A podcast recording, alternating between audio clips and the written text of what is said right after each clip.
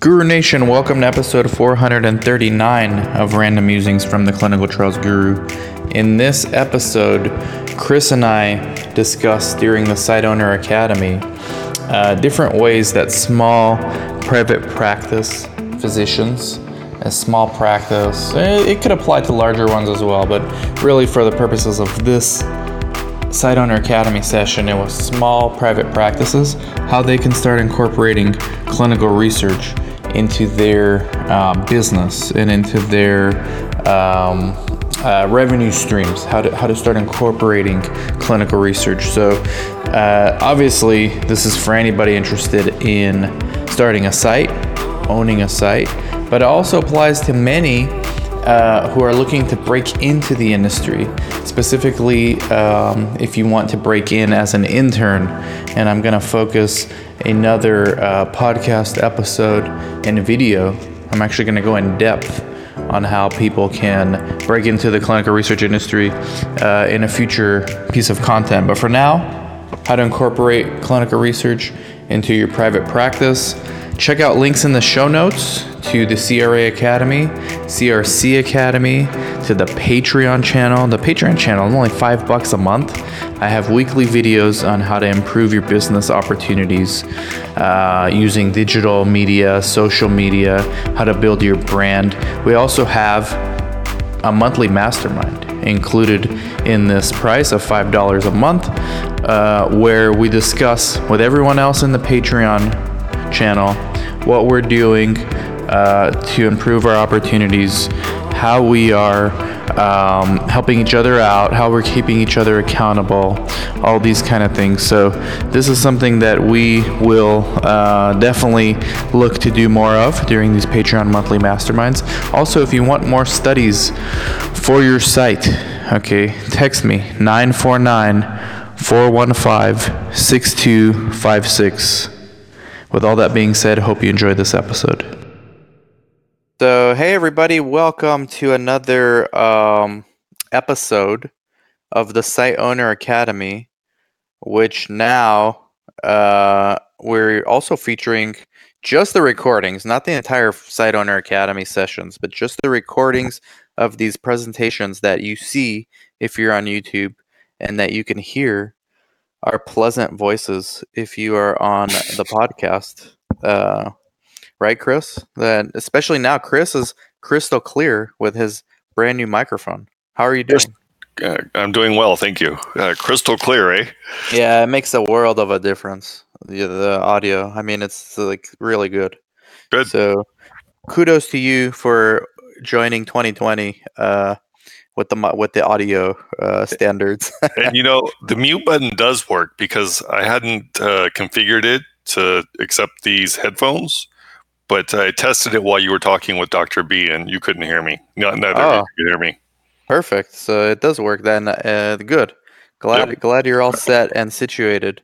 Yep. So the audience doesn't have to hear me sneeze or cough or burp or whatever the case may be. Right. Yeah. The you know the uh, sports announcers have those also in the uh, exactly. Uh, you know yep. when they have to sneeze or cough, they, they just hit a button. So yeah, you know that's uh really good. Um, I uh, will get started. And uh, Chris, thank you very much for putting up the slides.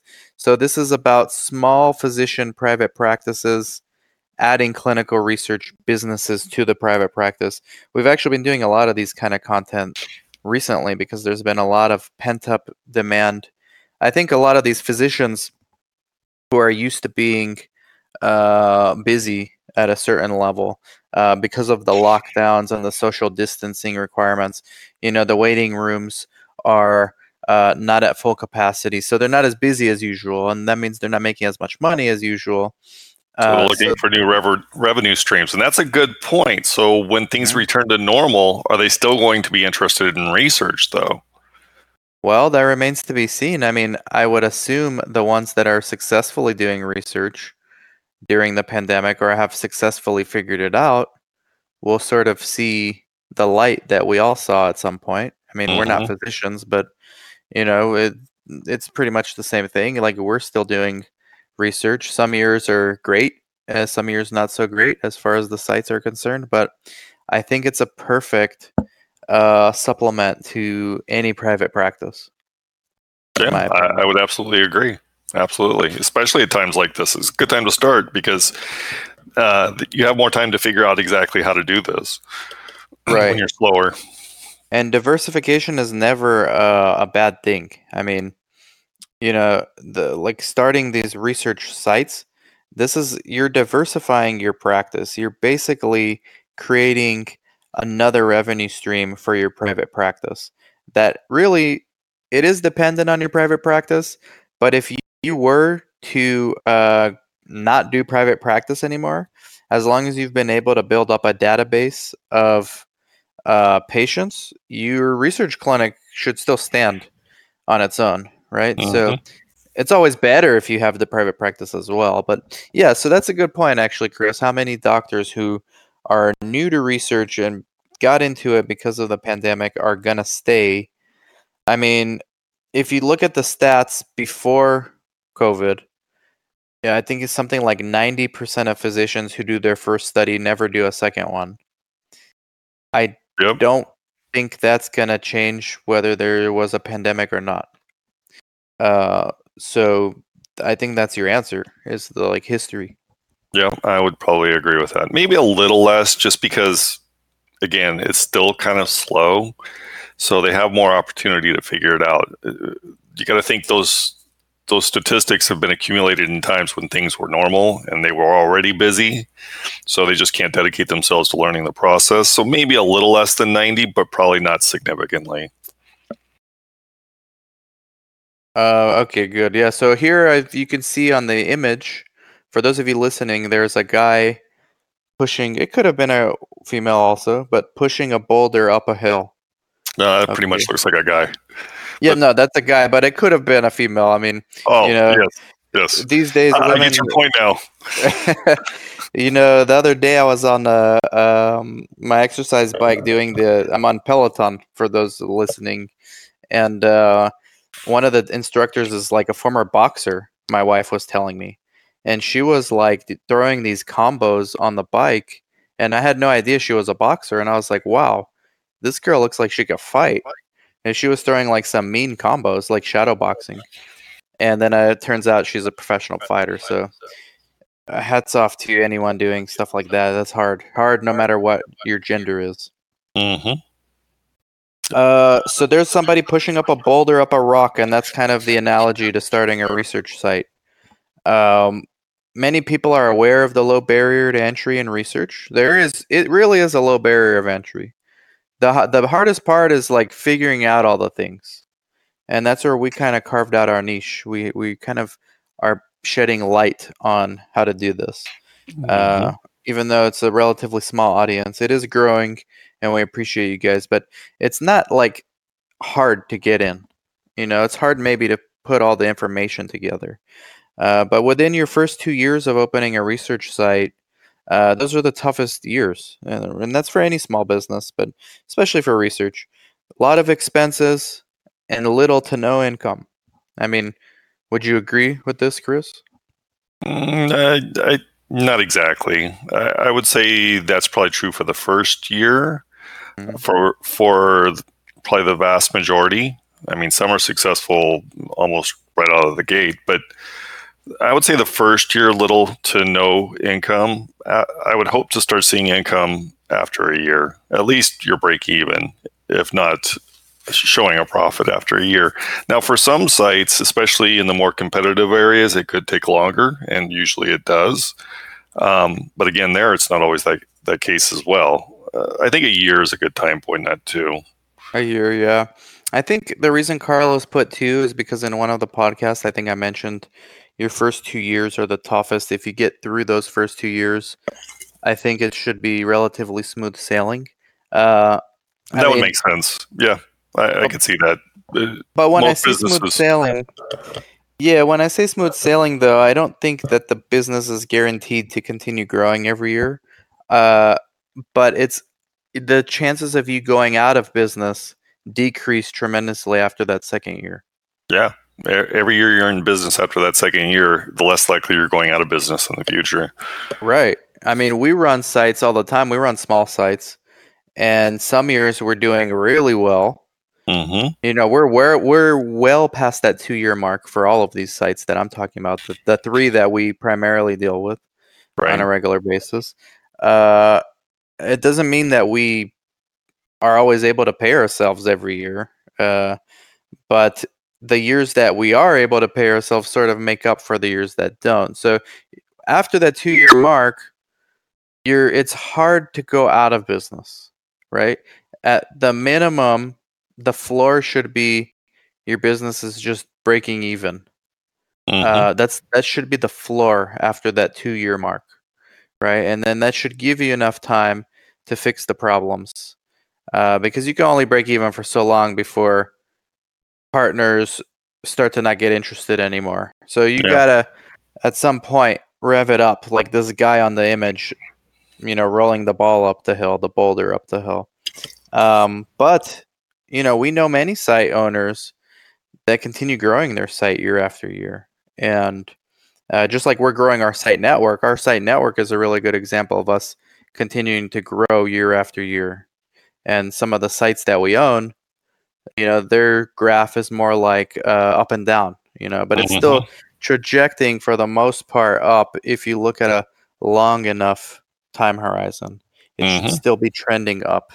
Mhm. Um, site owners are forced to do most of the work for the first few years, and they and they can easily work eighty to one hundred hours per week. Yeah, I don't know where that's. I don't know where Carlos is getting those numbers. 100 hours a I week, you're not it- sleeping. I mentioned it in a podcast, and you uh, took issue with that as well. You mentioned I said- 80, and I took issue with it, not 100.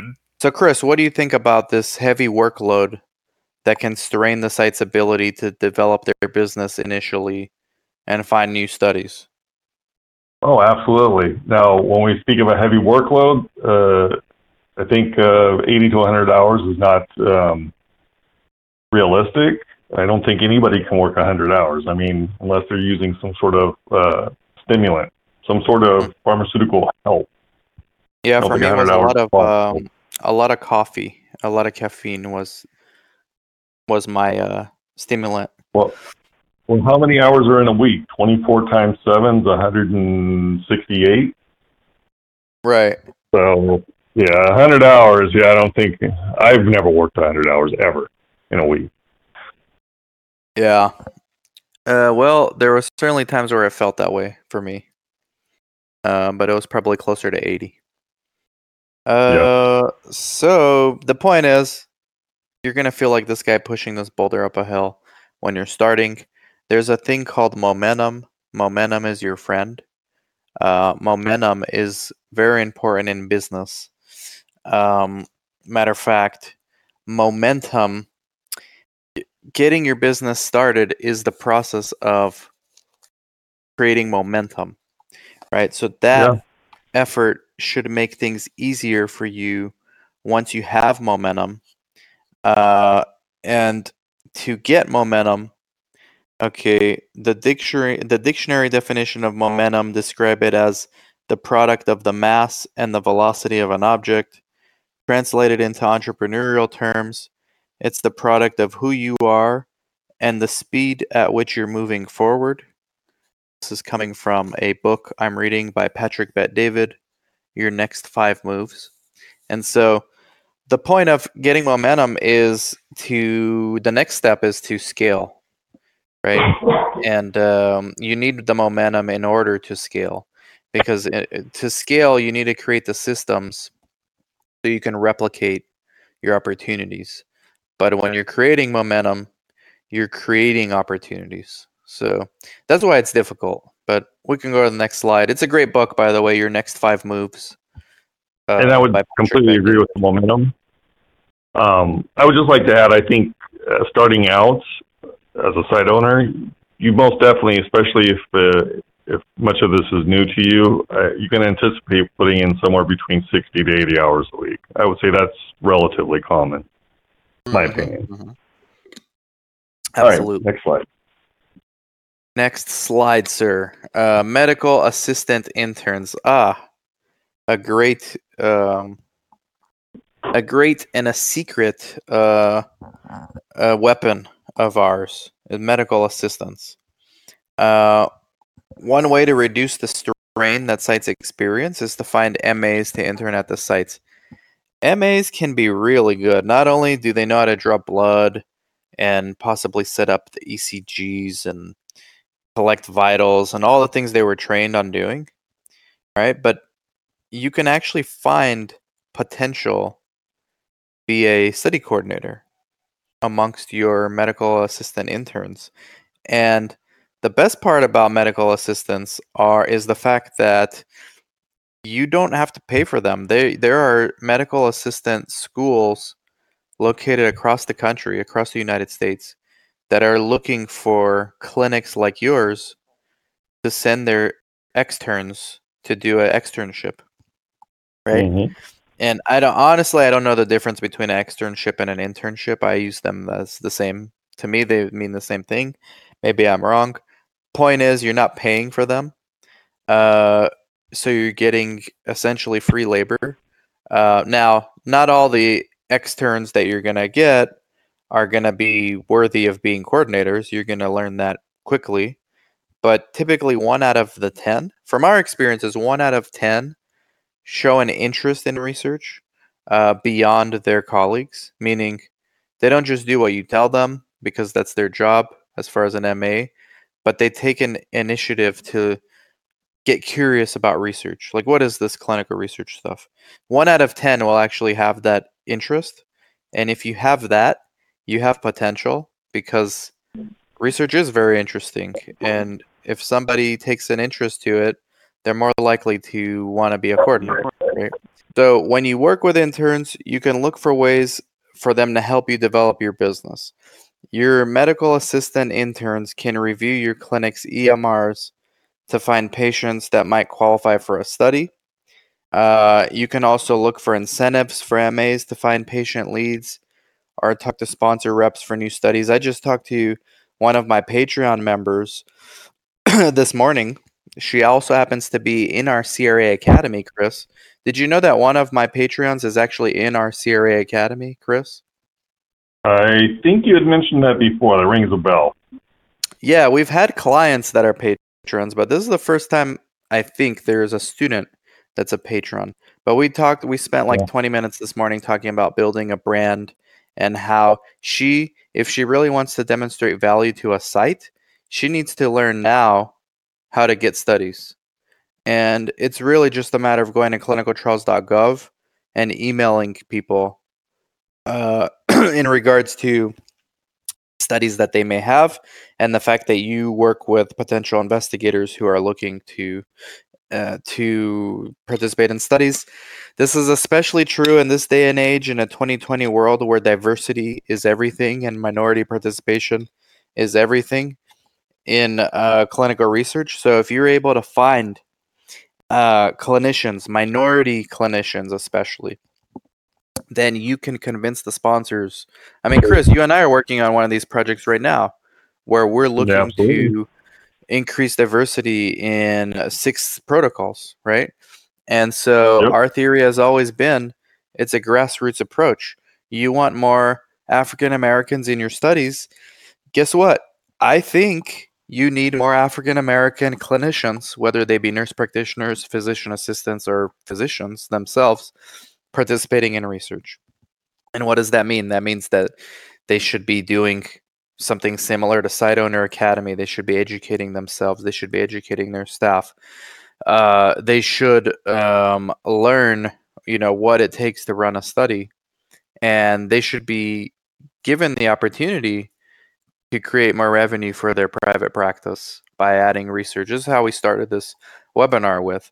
So, if you are an intern you have to integrate everything that you're learning. You have to integrate what sponsors want. Okay, what do sponsors want besides more patients? Obviously, everybody knows sponsors want more patients for their studies. But right now, sponsors want more minority patients above all else in their studies. So if I'm an intern, I take that piece of knowledge that I have, which is a fact. I take the other piece of knowledge where I know clinicians in certain areas, and then I put the two together. and you're the middleman or middlewoman, I mean, what better way to get yourself into clinical research than to be the connector? And we don't see too many people doing this, and it's tremendous opportunity. So Mhm. basically, all that to say, there's value in your interns. Sometimes there's much more value than you may think. What do you think about this? Oh, absolutely. And uh, I would especially agree with that last uh, point you just made, the additional value, because maybe they, and, well, I wouldn't say maybe, almost certainly they know things that you do not know, and you never know when something may come up in which you need to do this particular activity or, or job or whatever it might be. You have no idea how to go about it, and here's this intern, maybe, you know, they're fresh out of college and they're just taking a couple classes on this particular um, problem, and they can certainly help solve that problem for you. Right. Right. I think uh, we can go to the last slide now. Uh, but this has been a great webinar, actually. Improving your site. Okay. So this is part of the scaling. So after the two year mark, right around the two year mark, some people get there sooner, some people it takes longer. Right around the time you've achieved momentum, basic momentum, sufficient momentum to start scaling, you need to start thinking about improving your site. So any intern, recruiter, or employee can help your site grow, but you can't expect them to constantly bring you more studies or patients. Uh, this is your duty as a site owner is to incentivize, motivate, and encourage your staff. Make sure you're doing all three of those. Okay. Um, learn about the um, what motivates people. Not everyone is motivated by the same things. Yes, money is typically one of the ways that most people have in common is their desire to make a living, their necessity to make a living. But some people are more motivated by money as opposed to others. So there are plenty of people, you and I both know them, Chris. They make enough to where uh, any incentives, they're not really even interested. So you have to start looking for other things. What motivates this person? What's going to drive this person? Is it praise? Is it private praise? Is it public praise? Is it um, being uh, sentimental, maybe like a gift? Different people, uh, uh, different strokes for different folks. Yep. And uh, that's your job as a site owner. And guess what? Your job as a site owner never ends. I mean, even if you hire a professional manager to run the clinic for you, who's managing that manager? You know, at the end of the day, the buck stops with the owner. Um, there are no shortcuts to starting a site, and it can take years for the site to start running independently, meaning it can take years to develop enough momentum to kind of take your foot off the gas a little if you want. And Yep, you never should do it. You never really should take your foot off the gas. And this is why our service for helping sites get more studies is in such high demand and has been in great demand during this pandemic. Uh, people understand that for a thousand bucks, I think we're back to thirteen hundred bucks a month now. But during the pandemic, we need we need to discuss that. I'm not sure what our price point is right now. Point is, it's either a thousand or thirteen hundred. Uh, That would be a good point. y- you know, this is per month. This is the the value you're getting here is beyond. I mean, we get studies, study leads every week, but we help you with the budgets. We help you with any questions you may have. We help you scale your business. We help you get momentum. We help you with your training of your staff through our CRC academies. There's a lot, you know. So I guess it's a good uh, commercial to end it on. Uh, what do you Sure, think? and- Anything else? Well, well, that last bit there, I would take it a step further. I just happened to ask, answer an email yesterday from um, from a client from a long time ago had reached out to say that they'd like to start service again. Um, but they asked if they could just pay like a per service fee, and my response to that was, we're at a price point already where that per service charge would would be our monthly fee. Uh, we're priced so low, which I believe we are, that if you wanted to just hire us to negotiate a budget for you, say, it would cost that monthly fee. Um, If you were to hire anybody else to do so. that's probably at, at minimum what you would get charged. Um, I know our competitors charge more than that for negotiating a budget. So um, right. it's at a very low price point. And Tremendous value for- in what we do.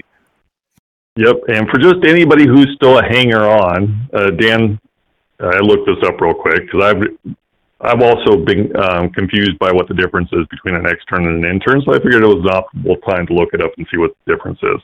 Okay. Um, so an extern is is always just an observer. They're never participating in any task directly. They're never paid, and it's usually for a very short period of time, and they're most often still in school. So they'll do this on winter break or something of that nature, winter or summer break typically. An intern takes on tasks of the company, so they're actually going to be uh, helping. Right, they're going to be doing things that that are directly involved with this, with the company's production, whatever they're doing. I got it. Um, it's longer, and oftentimes they are paid interns, just at a lesser amount than somebody that they've actually hired. I see. Yeah. So I guess in research, other than the getting paid part, uh, what we referred to, I guess, were interns. Although interestingly enough, the schools refer to them as externs. So Right, because that's where they usually come come from as externs. Right, they're in school still, and they're doing it Okay. for just to just to watch and learn how things are done at that company, but they're not actually participating in those activities. right, other than drawing blood, because they do want them to draw blood and do vitals and those kind of things. That would be an intern then, because they're actually involved. Yeah, yeah. So According to the definition I read. Yeah, that would make sense, but uh, it wouldn't make sense for the school to call them externs in that case. Um, right, especially if they expect know- them to do something. Right, yeah, because they're they're the expectation is that they're gonna draw blood and help you out with the things you need help with. Yep. Um, but yeah, what a great presentation. Uh, thank you everybody for watching and listening, and thank you, Chris, and we'll catch you all later. So, hey everybody, thank you very much for listening to another episode of Random Musings from the Clinical Trials Guru. Again, if you haven't already, make sure you subscribe to this podcast. Make sure you leave a review if you could be so kind, please. Uh, and also go to theclinicaltrialsguru.com if you're interested in learning more about who I am, who some of my guests are. Uh, you can have access to some of my YouTube videos. Uh, I do a lot of videos about clinical research. So go to theclinicaltrialsguru.com and you can also call or text me anytime 949 415 6256. Also follow me on any social media platform. It's Dan Sfera. And you can also email me if you'd like, dan at theclinicaltrialsguru.com. Thank you very much.